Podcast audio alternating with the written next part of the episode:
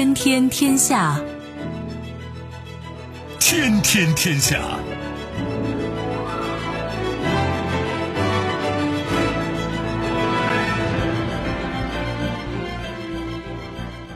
历史穿行者，新闻摆渡人。各位好，我是重阳，这里是天天天下。世界纷繁复杂，新闻随时发生。来看今天值得我们关注的几件事情。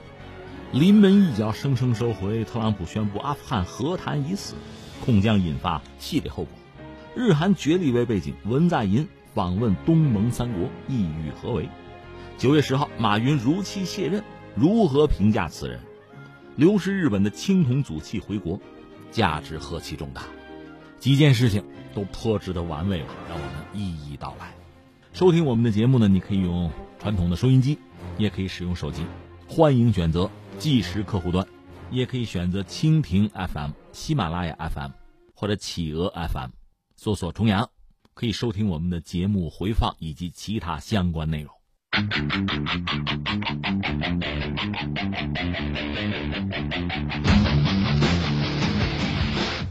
听听天下，我是重阳，关注一下阿富汗的局势吧。这有了一个新变化啊，很大的变化。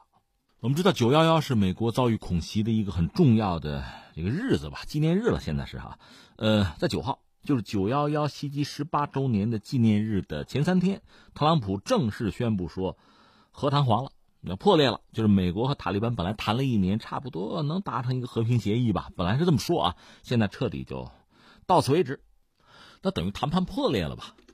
这一年多谈判的努力，最终就化为乌有了吧？至少目前我们看到的是这么一个结局。至于美国军方也有一个表态，就是美军的中央司令部有一个透露说，未来可能扩大在阿富汗的军事行动，以回击塔利班的攻势。塔利班态度倒很有意思啊，我们仍致力于对话。蓬佩奥就是美国的国务卿也表态说啊，我们仍有兴趣达成和平协议，但是就是塔利班需要改变。之前我们也关注过，去年吧，大概年底吧，呃，美国和塔利班一直在谈，嗯，从那时候到现在九轮谈判吧，当然之前就有接触啊，在月初的时候呢，传来消息说双方已经就和平协议这个事儿吧，原则上达成一致了，但是呢，塔利班一直没有停止采取军事行动，特别是前两天一个美军士兵是遇袭身亡，所以特朗普在这个就是突发事件之后呢，在七号晚上在推特上就叫停和谈。取消了原定秘密邀请塔利班这个领导人还到美国来谈这个计划取消了。塔利班之后回应说，这会导致更多的美国人包括财产的损失，你们等着瞧吧，是这个样子。然后特朗普在白宫当着记者的面连续三次说和谈已死，说塔利班犯了大错误啊，做了一些不该做的事情。那作为美国的领导人，也是展示了自己的这个原则立场上毫不妥协的这态度吧。那至于之前说邀请塔利班的领导人到美国来谈嘛，这秘密访美这个事儿嘛，因为恰逢九幺幺啊，所以这个事情也非常引人关注。你看塔利班和九幺幺多少是有关系的呀？如果没关系，那美国为什么去阿富汗？所以特朗普就解释说，说举行会谈是好事情啊，不是坏事情，而且这邀请是我的主意，也没跟别人讨论过，就自己倒是把这个锅就背了。但是特朗普还暗示说自己竞选承诺之一呢，就是阿富汗撤军，就这个事儿哈不会受到影响。本来说好的嘛，就是和塔利班谈谈的差不多那个框架，可能是要先撤，有说撤五千人，有说撤五千五百的呢，就是美国大兵啊从阿富汗撤军，留下八千六百人。那留这么多人干嘛呢？说主要是还不是说治安的问题，是情报搜集方面的问题。就是美国人算过，就保证在阿富汗啊。就是有一个比较完整的、可靠的情报搜集的能力，怎么也得留下八千六百人，是这样。所以你看，综合一下，我们谈一下各方的态度啊。因为这是美国和塔利班谈的，所以阿富汗现政权呢，实际上插不上嘴。可是我们知道，阿富汗在九月底要大选，在这个时候呢，就相关的暴力冲突就进一步在升级。阿富汗现在那个总统叫加尼。如果说做民调啊，那阿富汗做民调，我觉得难度也大点啊。一定要做民调，人家还是领先的。所以，如果九月底大选民调有效的话，他很可能会就是五年的总统啊当上，这是一个啊。那翻回来，塔利班什么态度？一个说大选推迟吧，不要搞了，咱们先讨论组建联合政府的事情吧。因为美国该撤军你撤军呐，同时又发动了一系列的这个袭击，不过对塔利班来讲哈，我觉得这么几点：一个是现在和美国人谈的，确实塔利班的领导人是不是能够完全的控盘，就是在阿富汗的所有塔利班的这个组织啊，这武装分子啊，是不是都听他的号令，还是有自行其事的可能？这是一个问题。他毕竟不是军队，也不是一个现代意义的国家。另外呢，塔利班确实说我还搂着呢，我现在并没有，呃，压上全部的力量就跟你们搞。就虽然有一些恐怖袭击啊，那算是我理解用中国话叫以打促谈吧，就通过这么一种方式给美国压力而已。所以总的来说还是以谈为主，希望谈成。就是美国人你撤军走你的，希望达成这个目的，这是塔利班的状况。而翻回来说，美国美国现在的态度，一个这不都特朗普说的吗？一个是不谈了，谈崩了，但另一方面似乎也没有完全关上谈判的大门。更重要的，该撤军还是要撤。这个格局真是够乱啊！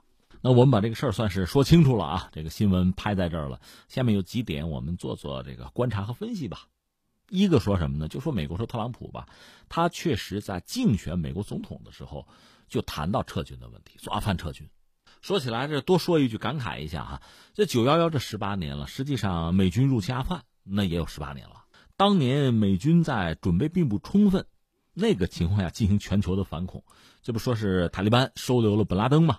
所以这就打过去，说手里边也没有合适的地图，可能只有旅游地图，甚至足够的翻译都没有，这就打进去了。所以当时有些学者还惊叹说：“哎呀，美军确实反应非常迅速啊！就美国人一逮住这个机会，把钉子就楔到中亚来了。”当时还有这样的一种感慨。那这对美国人这个行动当然是一种肯定啊，但时至今日十七八年就过来了，你再回过头去看，一个是美军行动还是迅速，这个我们要承认，但是他有没有一个非常完整的战略？现在看来那是真没有啊，而且他们确实犯了几乎所有的就是强大武力都可能会犯的错误，就是过于乐观的估计形势。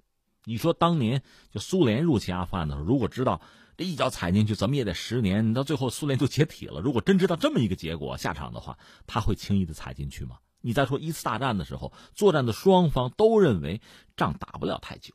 实际上，在一次大战之前，一九一四年之前，欧洲大约有真的差不多就是一百年、九十九年的和平。所以大家就觉得，你看是夏天，六月二十八号，奥匈的王储斐迪南大公被刺杀。呃，一个月之后。就奥匈对塞尔维亚宣战，这一战就真正就打起来了。当时大家想的，到秋天落叶的时候，我们的士兵就回家了。后来说再打打，我这圣诞节，圣诞节就回家了。谁想到打四年啊，一场战役百万人级别就死掉了。所以我们讲，如果说当年呢，美军一脚踩进阿富汗，他以反恐为名啊，你说有没有就是把钉子楔到中亚的这个想法？未必没有。另外，觉得控制局面会很轻松啊，so easy 啊。但是没想到一折腾到现在十七八年，那你砸进去多少人力物力？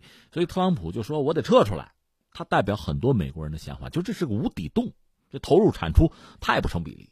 但是相信美国的军方和特朗普想法是不一样的。所以说，从美国军方那个角度考虑，从伊拉克撤军啊，从阿富汗撤，或者说从叙利亚撤，这个都不太可接受。那这个矛盾也一直在。所以一直到现在，特朗普说从这个阿富汗撤军这事儿也没办利索。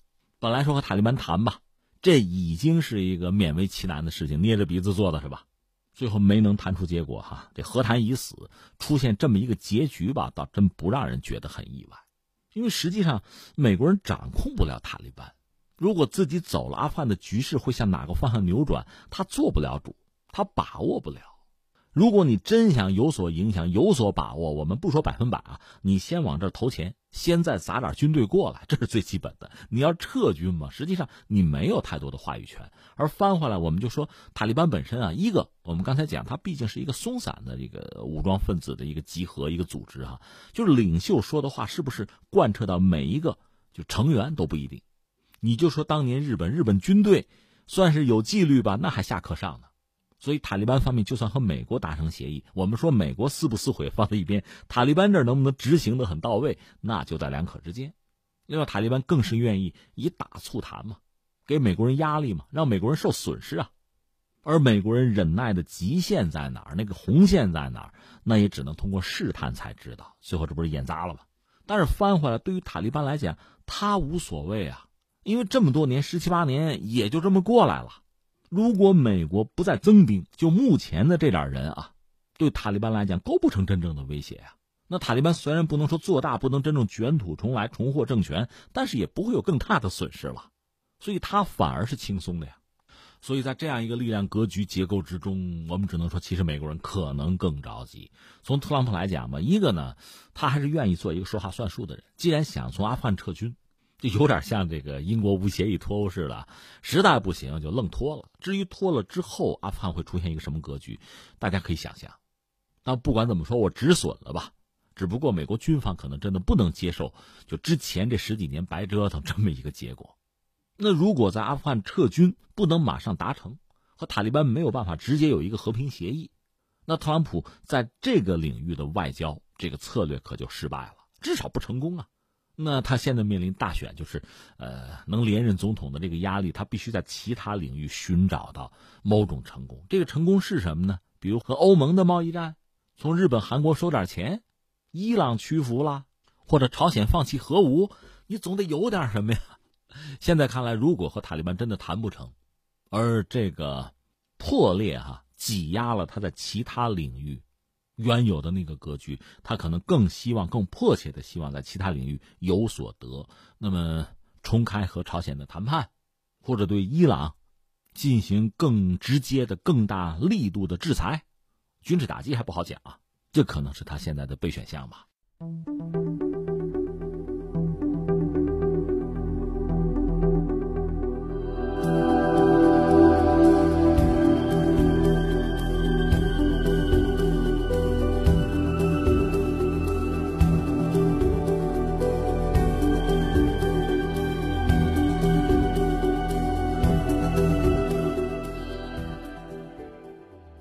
历史穿行者，新闻摆渡人，这里是天天天下，我是重阳。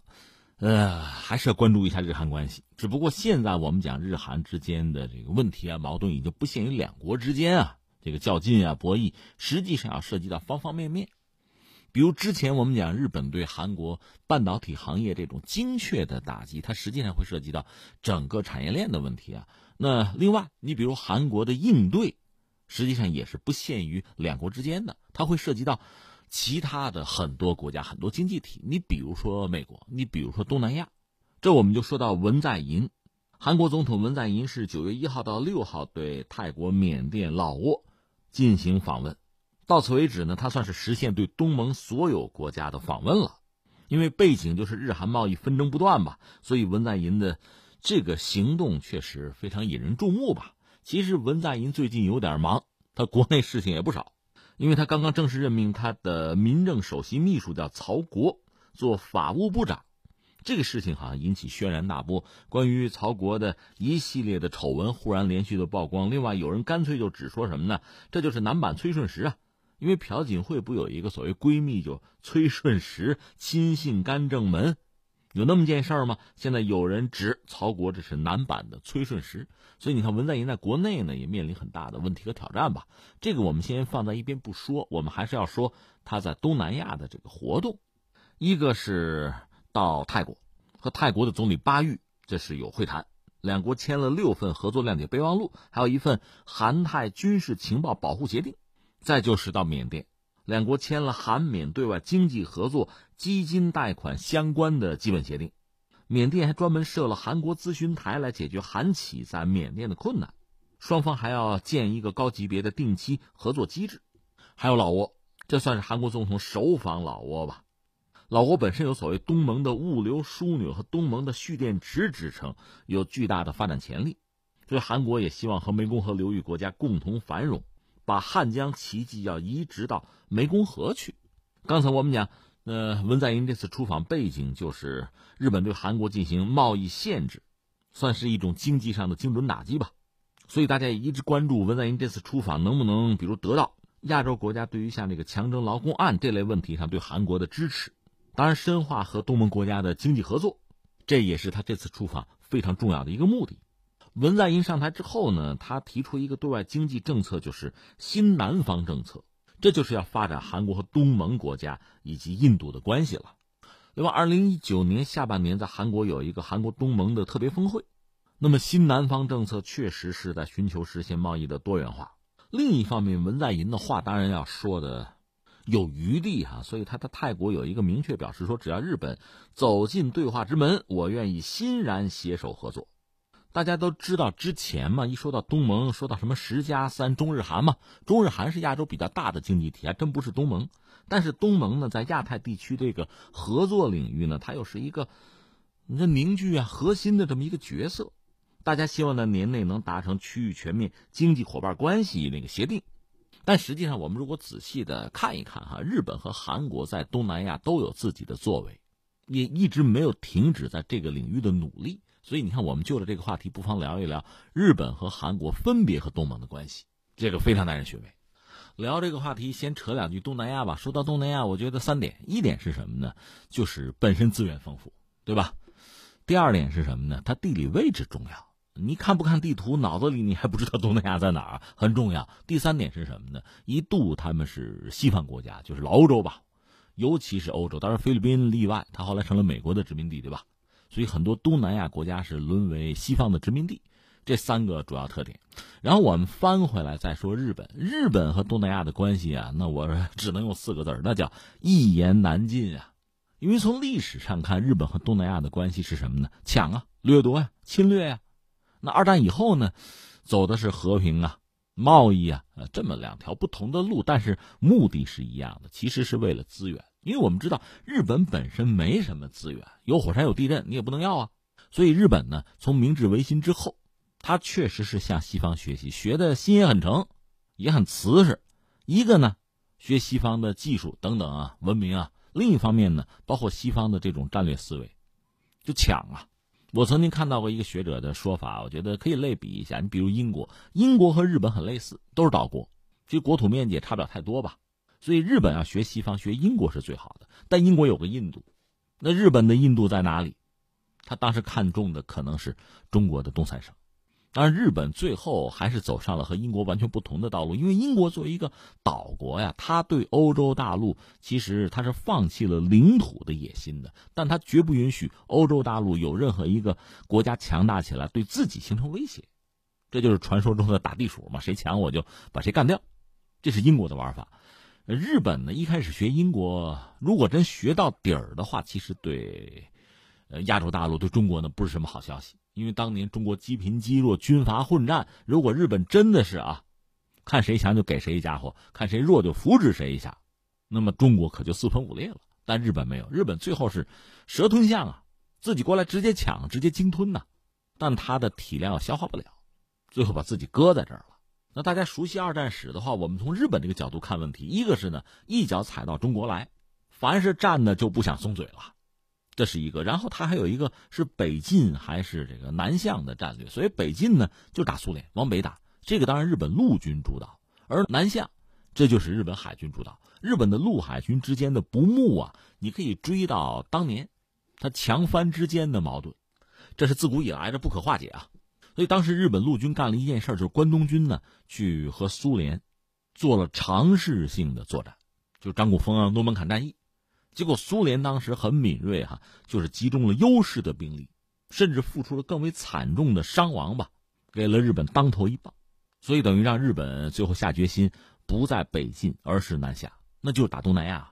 当然在这个过程之中呢，一直跟美国做生意，买了美国大量的战略物资，到最后呢，钱基本上花光了，就是之前啊。甲午战争啊，日俄战争攒的那点家底儿都交给美国人，钱让美国人挣了，想赊账美国还不干，最后你怎么着还进攻东南亚？你给我退回到一九三七年之前的那个状态，这才导致日本最后和美国彻底翻脸，就是偷袭珍珠港。而这个时候，东南亚很多国家都已经在日本的铁蹄之下呀，那结局命运相当悲惨了，大量的屠杀，大量的掠夺，因为日本没有资源，在东南亚还是能搞到橡胶、石油和一些这个金属矿。当然，日本在一九四五年打败，打败之后，我们下面要说的是和东南亚的关系就非常有意思了。一个是按照我们惯常的理解，用老百姓最通俗的说法，东南亚国家对日本好像没有那么恨。为什么？我觉得有几个原因。一个是很多东南亚的这个国家小国吧，作为国家形态吧，其实一个是独立比较晚，形态也不是很完整，就公众的国家意识啊，不是那么强。再一个，东南亚很多国家，我们说之前是欧美的殖民地，所以日本并不是第一个，也不是唯一的侵略者。再有就是日本人会洗脑，对东南亚很多这个国家民众做一个洗脑教育吧。我们都是黄种人啊，我们把白种人赶走，我们要搞大东亚共荣圈，就这套东西。另外呢，扶植一些傀儡政权，而这些政权相关的一些政治人物吧，在二战结束以后。在一些东南亚国家独立的过程中，他们其实也起了比较关键的作用，而他们和日本人呢有着千丝万缕的联系。再就是二战结束以后，日本人该赔款赔了款，另外呢还有经济援助，所以导致很多东南亚国家和日本的关系从经贸上讲就密切，从历史上呢有丝丝缕缕，有着这样和那样的联系。另外最关键的，日本对东南亚也有着自己很明晰的诉求。你看啊，我们就说日本这个国家。我们刚才开玩笑，它具有火山地震。你说别的矿藏有没有？你也不能说完全没有，煤是有的，这个硫磺、铜，什么石灰石，这算是有的。但很多重要的矿产，日本确实是全球第一，要么就是第二大的进口国，就是它没有啊。那几乎所有的矿它都需要进口，而且每年进口的这个矿产品啊，占它进口总量的可能能到四成。所以说到底，日本根本就是一个缺乏矿产资源的国家。那怎么办？只能是在全球范围内去布局，有自己的一个全球的这个矿产战略吧，来解决问题。而这个问题不是现在才有的，二战以前就有了，只不过在上个世纪，就二战前吧，三四十年代吧，日本是希望通过战争的方式，所谓大东亚圣战嘛，通过这个方式去掠夺，包括中国、什么朝鲜、东南亚国家，都是在他侵略的。名单之中，当然，日本的侵略确实给就给整个人类了，包括亚太地区，就造成非常大的浩劫啊，这灾难呀。二战以后，日本战败，但是刚才我们讲，这个能源资源的困局是依旧存在啊，只不过它解决问题就转换方式，以前通过武力的方式，那路肯定行不通了，那就通过所谓和平的方式吧。这里面比如说经济技术合作啊，援助。通过这种方式吧，一系列举措吧，改善和目标国的关系。另外就是支持自己的这个公司企业，做这个跨国的矿业经营。其实还是要和目标国去打交道。那这里边东南亚国家，因为离得比较近嘛，那当然是很重要的选项了。因为日本本身实在是缺乏能源资源，这方面吃的亏很多，所以他向来是不把鸡蛋放到一个篮子里。就是说，它这方面是搞多元化的，而东南亚国家肯定是它这个，我们就说能源资源吧，多元化的重要的国家和地区之一吧。我这儿这个数据很老的数据，二零一五年的时候，就马来西亚、泰国、印尼还有越南这几家是占了日本的国际贸易的百分之十一点九，仅次于中国。那翻回来，我们说日本和东南亚国家的关系就至关重要吧，甚至你可以说这是软肋。那就是说，如果日本没有办法和东南亚国家保持一个比较稳定的关系的话，那么它的能源资源安全可能就要出问题，他当然要小心经营了。所以，韩国的总统如果转一圈的话，那日本人多多少少也会心里一颤吧。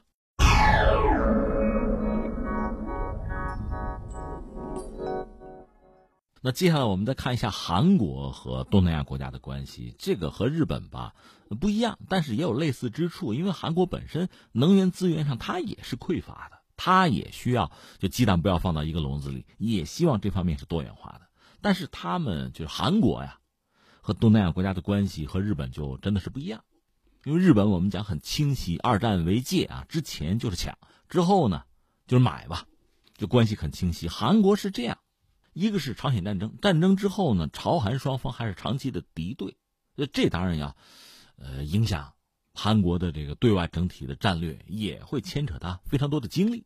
这方面博弈不断哈，有个典型的事件，不妨扯一句吧。在一九八三年，一九八三年十月九号，当时韩国政府的一个高层的代表团吧，主要是争取一九八八年那个汉城奥运会举办权，当时总统是全斗焕。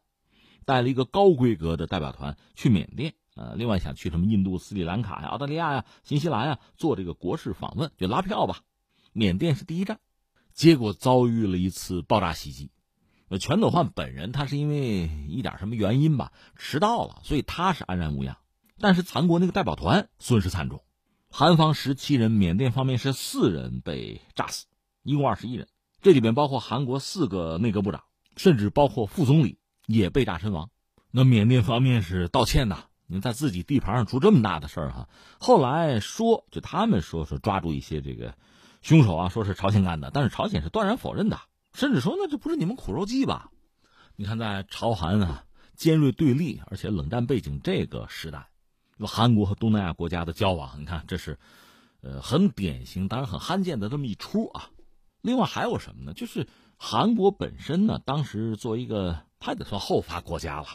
七十年代开始经济腾飞吧，它其实主要打交道的一个美国，一个还是日本，都算发达国家，和欧洲有些联系和交往，和发展中国家的交往其实本身就不多。到了八十年代呢，有学者总结叫经济外交和外交实用主义，这是韩国对外政策的一个很重要的特征吧。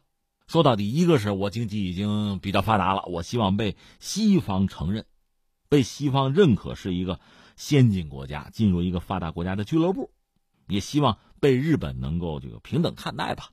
再有一个是什么呢？又希望自己在发达国家和发展中国家之中呢，能够起一个桥梁的作用。你看，有了这样的战略或者明确的定位吧，它和东南亚国家的关系逐渐也就搞起来了。和日本其实有点我觉得有点类似。首先是能源进口吧，从八十年代开始，从印尼啊，从文莱进口一些能源。另外，亚太地区确实也有，就是韩国呀发展至关重要的一些原材料啊、半成品。到一九九七年的时候，韩国大约就是一成吧，一成的进口产品是来自东盟的，它百分之十四出口产品是卖给东盟的。那当时还有一个大背景就是中国的崛起嘛，所以你看，在二零一二年左右，中国占到韩国总贸易额的百分之二十。这是韩国的绝对的第一大贸易伙伴，而相对呢，美国、日本这个地位有所下调。我是说，在这经济的贸易上啊，韩国本身又是一个小国，所以他就要考虑就支持对外直接投资。韩国公司在海外可以做投资，利用当地的一些比较低廉的劳动力成本吧，就生产出口第三方市场的产品。那东南亚确实就是一个选择了。但是我们讲和日本比起来，它反应确实是有些迟钝。你比如说东盟本身这个组织和美国的关系是比较密切的，那日本、韩国和美国关系同样很密切，它不存在冷战意识形态太多对立的这个东西啊。但实际上，韩国在真的是冷战结束前后吧，就八九年到九一年这一段吧，才开始真的就是韩国和东盟建立一个对话伙伴的关系。在那之后吧，双方的关系逐渐的进入一个新阶段吧。这我们算是说清楚了日本、韩国分别啊和东盟的这个关系这个脉络吧。其实就说亚太地区确实很有意思，理论上中日韩这是最主要的经济体，东盟嘛国家毕竟太小太碎哈，而且经济发展的阶段在那摆着，还真排不上。但是呢，中日韩经济要整合难度是超级大。我们说在全球范围内难度最大，可能也说得通。这里面涉及到几个问题，一个你得承认有历史有领土的问题。有这方面的纠纷，就很难达成一致、达成共识。再一个呢，有一些域外国家的关注和忧虑，最终的结果就是骚扰。你比如美国很不希望中日韩的经济整合在一起。另外就是整个亚太地区也存在一个谁做头把交椅，谁是掌握领导权的问题，也存在这个谁的话语权最大。这些竞争客观上也是存在的。所以在目前这格局下呢，中日韩经济整合不到一起。当然很多事情你得交给时间。相信在不远的将来，刚才我们讲的那些问题就会有一个很明晰的答案了。但是从过去到现在吧，这个阶段反而是东盟起了一个至关重要的作用。不过它盘子又比较小，而且我们说它经济发展的阶段也没有办法对全局有一个掌控和覆盖。所以整个亚太区域的这个经济不动不动什么十加三嘛，它就是这么一个状况。这个状况等于有它的合理性，但是它的局限性同样也很大。目前日韩之间的这个矛盾吧，包括文在寅的这个出访嘛，让我们看到，其实日韩想真正走到一起啊，哪怕搁置争议啊，就不是一个很容易做到的事情。所以在整个亚太经济整合之中，他们两家吧，任何一家做主角的可能性几乎都不存在了。那么东盟和中国可能才是后选项，而这两者孰优孰劣，其实也早已昭然若揭吧。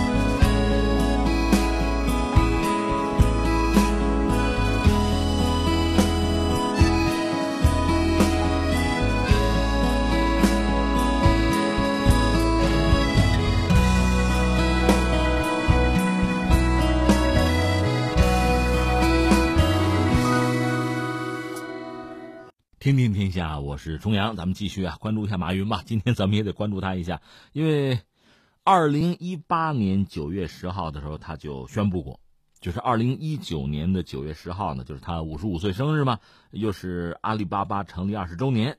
这天呢，他要卸任集团董事局主席这个职位，说到做到啊！现在的这个阿里巴巴集团的 CEO 张勇会接替董事局主席这个位置。那之后他做什么呢？他会继续担任阿里巴巴集团董事会成员，一直到二零二零年阿里巴巴年度股东大会。再之后呢，他还会继续担任阿里巴巴永久合伙人。不过呢，阿里巴巴方面反复重申说，这次卸任并非退休啊，不是退休，马云依然是阿里巴巴的一号员工。我们知道九月十号是教师节嘛，那趁此机会也得向教师朋友问个好哈，道声辛苦。马云学师范的，所以他一度也表示自己爱当马老师是吧？话说，一九八四年他是被杭州师范学院英语系破格而录取。一九八八年，他大学毕业是到杭州电子工业学院，那时候分配啊，去那儿做老师。现在已经是杭州电子科技大学了。话说当年杭州师范学院的一个副院长叫黄书梦，曾经把马云送到校门口，对他说什么呢？说马云，我把毕业生分到大学里面去当老师，你可是第一个啊！你到那儿给我至少干满五年吧。所以你看，马云本身确实是当过老师。你说，哎，你咱别打岔，说五年干够了没有？干够了。不但干够了，多当了一年，当了超过六年的老师，算是就当年校长对他的这个要求，他是达标了啊。而且六年间确实有几次跳槽的机会，他都咬着牙就没接，原因就是当年老师就校长提出来那五年的要求嘛。当然，我们说马云可真没有退出历史舞台，甚至都没有退出阿里巴巴哈。我们也谈不上要为他什么盖棺定论啊、凭功摆好，谈不上。我们要说，首先啊，阿里是有一套独特的这个合伙人机制，对吧？合伙人呢是有上市公司董事的提名权，可以通过对董事人选的掌握把控公司的方向。这是合伙人制度，是阿里有公司章程的，有点企业宪法的性质吧，就是长期性、稳定性。合伙人多少？三十多人吧。只有马云还有蔡崇信是永久合伙人，所以对阿里来讲，马云这个退吧，也就是这个直退而未休。他的使命和任务是不至于消失吧？他只是换了一个方式继续推动阿里发展而已吧？那你说今天说说马云说点什么呢？我觉得刚才我们讲了，当了六年老师，这也算是信守承诺了。之前我们也讲过他的经历，我印象最深的是什么呢？就是他搞那个翻译公司，赔了钱。自己去义乌那个小商品市场，就进点货啊，摆地摊挣点小钱哈，然后拿这个钱就是给自己的这个雇员们发工资，就说哈要算数吧，还是要有信义的。我们不能说这个人说话算数有信义，必然肯定啊，打保票能挣大钱，谁也不会说这个话。但是，你不觉得这里面应该还是有一个因果关系在吧？不过说了，我们今天谈不上给马云去凭功摆好啊，值得聊的我觉得是两个，一个是什么呢？就是看看马云的这次谢幕，就是以阿里董事长的身份，他最后一次出席会议大概在十来天以前吧。你看他一个是到这个重庆有一个第二届智博会，那个智慧的智啊，然后他是到杭州有第二届全球女性创业者大会，然后上海有这个人工智能大会。关键在八月三十号呢，他要在山东惠民县有一个第七届中国淘宝村高峰论坛。他在这个论坛上说自己这是最后一次以阿里巴巴董事长的身份参加会议，这算是一个谢幕啊。所以他选的这个点淘宝村，哎，很耐人寻味。他就讲，目前全国有超过四千个淘宝村，超过八千万淘宝村民，创造近七百万个就业岗位。实际上，阿里巴巴平台四分之一网店就是来自淘宝村的。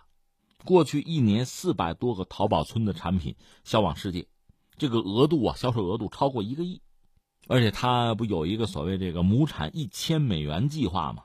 大约就说这个袁隆平先生亩产做到了一千斤啊，互联网要把亩产做到一千美金啊，所以你看，我们核心要聊聊马云，我觉得关键的问题就是说马云做了什么？这做了什么呢？一个当然人家实现自己的理想哈。成了一个富豪，成了一个网红，是吧？这没有问题。另外，他确实做了一家企业，这个企业就是所谓他那个十八罗汉嘛，创造阿里，在他们家一九九九年到现在，这家公司应该说是很成功。它肯定不是中国最大的公司，但是呢，有人讲它是中国市值最高的公司。就说从资本市场角度看呢，阿里是目前中国最有价值的公司，而且他们不是想做一百零二年吗？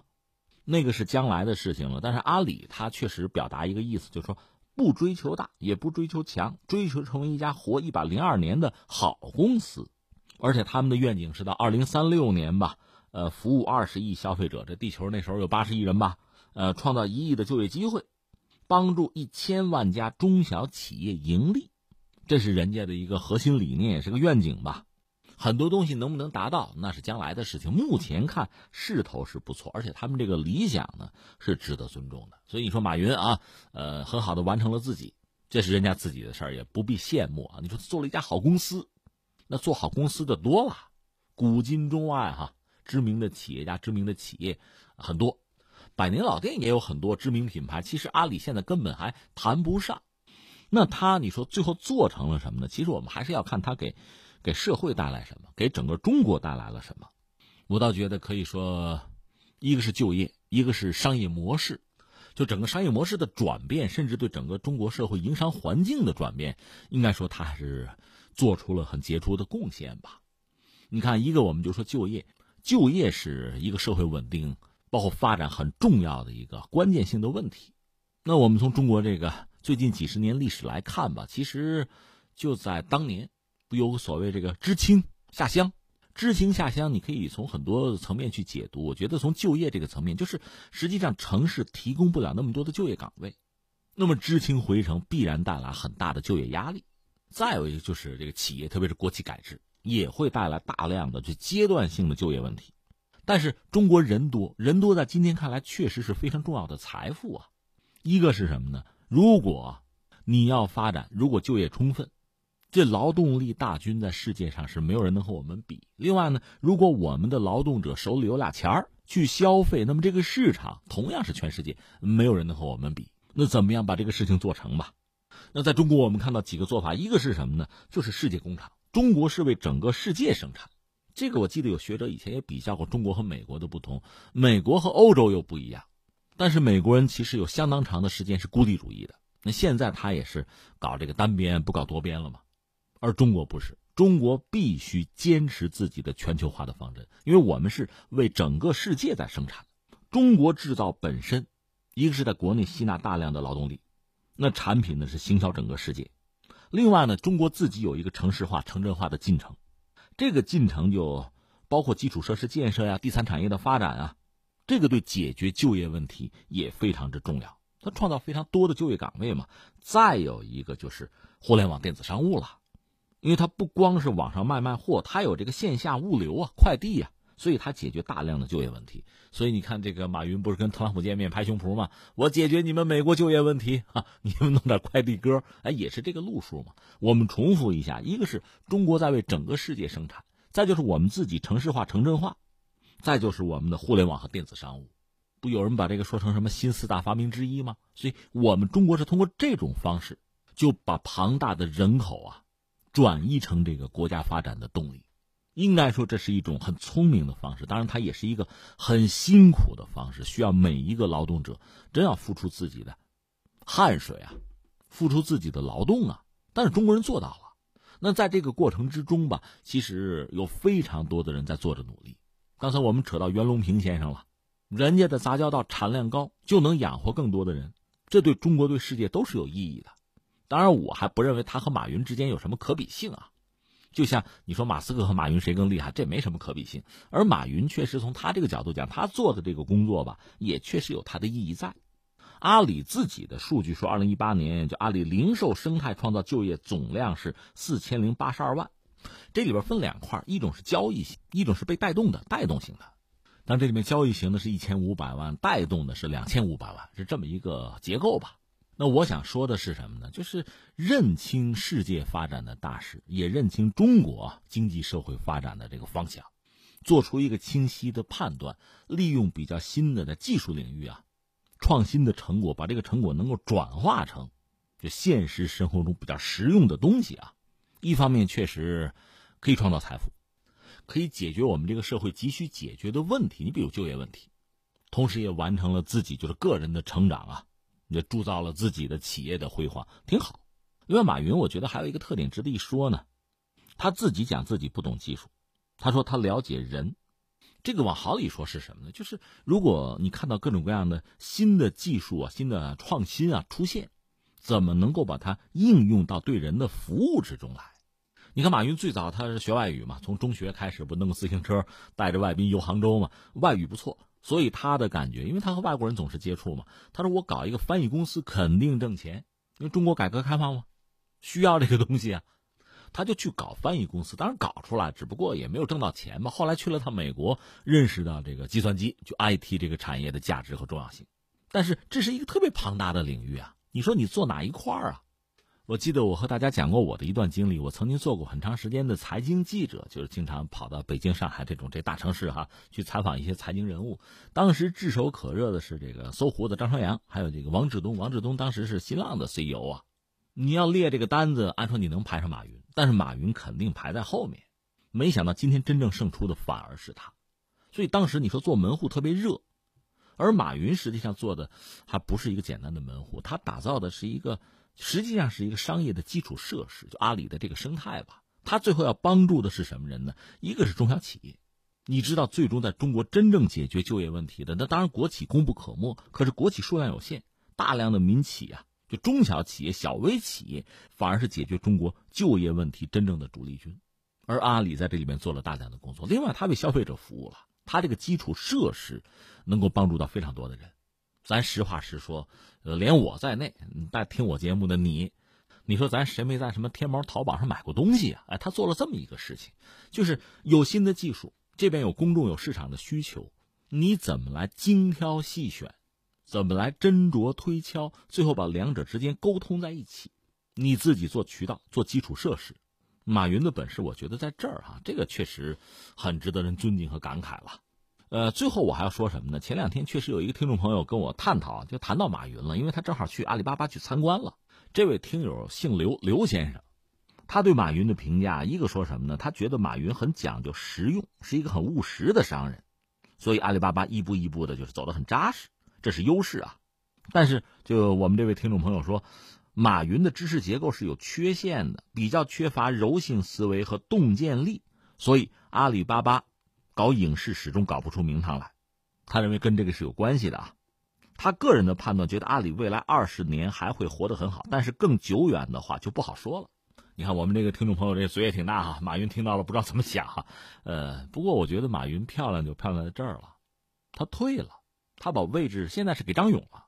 其实急流勇退确实是一种智慧，因为人不是万能的，在某个阶段你做了你该做的事情，起到你应有的这个作用，那下面应对未来、应对另外的不确定性、应对你自己都没有办法预测的、没有办法去应对的问题，应该早一些考虑你的接班人的问题。你企业不是要做一百零二年吗？你自己肯定是把不住的。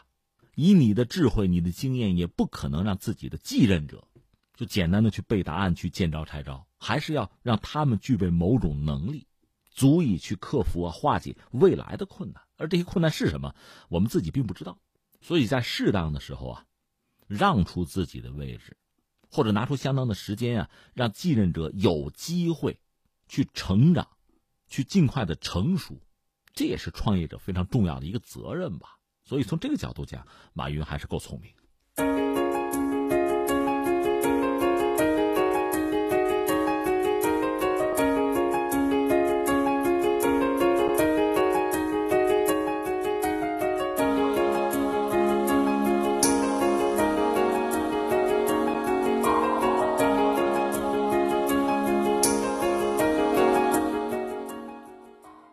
历史穿行者，新闻摆渡人，这里是天天天下，我是重阳，咱们继续啊，关注一下中国青铜器曾伯克父青铜组器重回中国。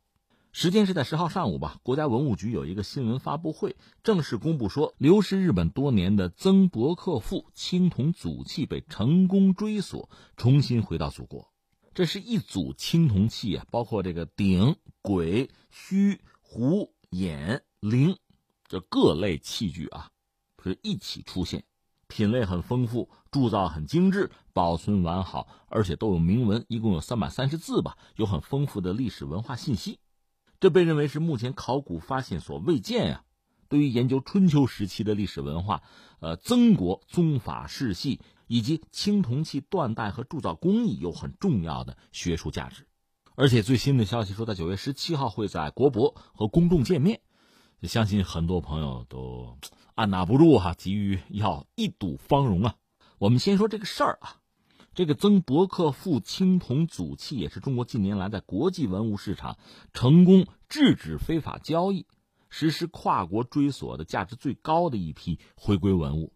话说在三月初的时候吧，在日本东京的文物拍卖市场，有人就发现疑似我国流失文物曾伯克父这个青铜组器啊，这个东西就在东京文物拍卖市场现身。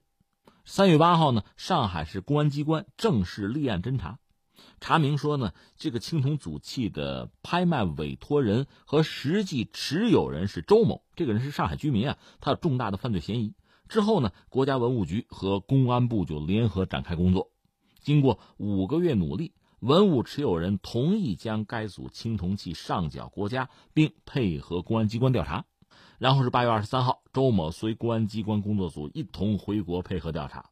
同日深夜，流失日本的。曾伯克父青铜组器递京，那我们要说的要补充的细节吧，这么几点。一个呢是现在我们能够判断，这是在湖北湖北随州地区春秋早期曾国高等级的贵族墓葬，从那儿的出土文物。因为这东西时间很长，毕竟有锈蚀吧。根据这个相关的分析观察，可以断定这是近年来被盗的，就是盗掘出土的呀，然后流失到国外去的。这就涉及到刚才我们说有一个曾国哈，这解释一下，这就说到这个当年的周王，周王具体哪一个可能是成王，可能是康王啊，分封给周文王的幼子叫毛叔正，这人又叫冉季，是周武王的同母的弟弟，而且是幼弟啊，是他的第三子叫南宫氏，又叫南宫之封地啊，受封建国是在汉水隋地。曾国在历史上又称隋国，这个隋就是随从的那个隋啊，大约存在于西周成康时期到战国末期，一共有七百年呢。这个曾国建立啊，属于西周王朝，它是要经营南方，所以他有自己的策略战略哈，是这里面很重要的一个环节吧，实现了周王朝对江汉地区的有效的控制。到春秋末期呢，这个就说到吴王阖闾，阖闾伐楚的时候。攻占楚国的都城郢，楚昭王曾经跑跑到哪儿呢？曾国，曾国也就是隋国啊，受到保护。而曾国的历史呢，在这个文献上不是很多见。说西周早期呢，这个曾国呀，大概就是在随州漂水流域这一带吧。后来呢，鄂国被周天子给灭了，曾国就迅速扩展自己的地盘，到了汉北和河南新野这一带，就成了替代鄂国的汉东第一大国。当时那国都小啊，诸侯国嘛。但总而言之，关于它的历史，我们了解并不是很多。那现在有了这个青铜组器呢，对于我们了解那段历史，应该讲是有意义。那你说这名字也很怪哈，曾是这个国家哈，曾伯克父，这啥意思啊？一般说来，咱讲这爵位就是公侯伯子男，这我们都知道。呃，比较有名，你看那个曾侯乙编钟，曾侯乙对吧？那是曾国一个侯。名乙，你要按照这个逻辑来推的话，曾伯克父，呃，那曾是这个国家的名字是吧？那个伯，公侯伯子男吗？伯爵的伯吗？那这人名字可能叫克父，也许如此吧。这是我们只能是猜了，更多的还需要这个专业人士给我们一个答案。那既然聊到这儿，聊到青铜器了哈，那青铜器我们索性也扯两句。在全球啊各国，我们看说这个青铜器，就当年有些呃。比较古老的文明啊，那青铜器那是一个时代一个阶段吧，金属冶炼的能力吧，中国的青铜器是占据压倒性的优势的。你看，刚才我们讲青铜器是人类文明的一个阶段，青铜文物啊，其实全球都有。早的，你看两河流域苏美尔人，苏美尔文明有；非洲，你看埃及有；罗马帝国有。至于中国古代的青铜器呢，你要从时间上讲，起源上我们不是最早的。但如今啊，你说中国的青铜器确实是，你就看收藏市场吧，看各地的博物馆吧，中国的青铜器确实是压倒性的优势嘛。一个是什么呢？呃，现存存世数量很大，有人统计过，陕西吧，一九四九年到七九年这三十年出土的商周青铜器三千余件，这个也只能说是一九四九年之后有统计，之前因为国家比较乱嘛，可能很多东西没来得及统计，甚至就流失了，这让人很遗憾吧。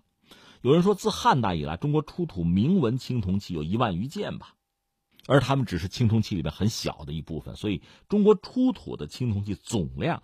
就应该相当惊人了，这是一个。再有是什么呢？我们的这个青铜器啊，造型丰富，品相繁多，非常多的种类，所以中国的青铜器确实在今天啊，可以叫独步全球，大家都在追捧。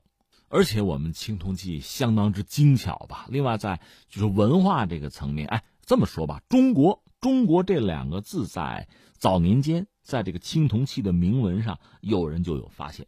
最早是在什么时候呢？四个字叫“宅兹中国”，这个“宅”嘛，咱们家府地啊，宅院那个“宅”，“兹”呢，就这儿那个“兹”啊，滋味的“滋”，去掉三点水，中国。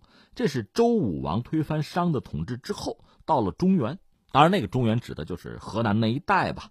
是在这个时候，周武王说的一句话，那最后又被记录到这个青铜器的铭文上。这是在什么时候呢？就是。周成王兴建东都洛阳的时候，哎，这个时间和咱们刚才讲从日本追索回来这个青铜祖器，从这个时间上判断啊，有可能是比较接近的。周成王嘛，周成王兴建东都洛阳的时候，有一个贵族姓何，要纪念这个事儿，就铸了一个就青铜器啊，叫何尊，他不姓何吗，在这个何尊上是有铭文的。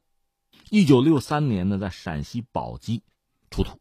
那中国是什么意思？古代中国就特指就天下的中央啊，这个中央是不是地理位置那个中心呢？不是，是全世界的文明水准最高的地方，这叫中央。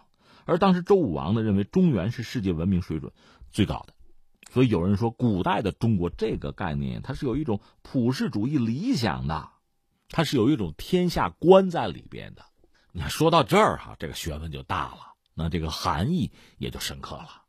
所以你看，对我们中国人乃至对整个世界文明来说吧，中国的青铜器从夏到现在得有一千五百年吧。还有海外大量的青铜器物表明，中国创造了灿烂的青铜器文明的历史。一方面呢，它这个冶金啊铸造的技术非常之发达和先进，因为青铜本身是合金呢，它硬度很高，光泽好，呃，抗腐蚀。它主要是铜嘛，但是加了一定比例的锡和铅，这里面就很讲究了啊。这是一个。另外呢，青铜器本身它作为一种文明的载体吧，它也承载着就是古代的政治和宗教的内涵吧，同时也有艺术审美的价值，所以翻回来说这次追索成功吧，确实让我们非常高兴。呃，前段时间我们也关注了，就是定远舰北洋水师定远舰那个遗址被确认，当时我在节目里不是感慨了一句话嘛，啰嗦一点，我说哎呀。在这个时候啊，这个事情确认定远舰，难道是要看看我们长安街上啊十月一号那个超音速反舰导弹吗？那后来我还有网友说的特别好，那比我说的好，就说啊定远归来，这就是要看七十年大阅兵啊。还有很多网友泪目嘛。那我们要说按照这个逻辑，现在又有一组文物归来啊，这真是可喜可贺的事情。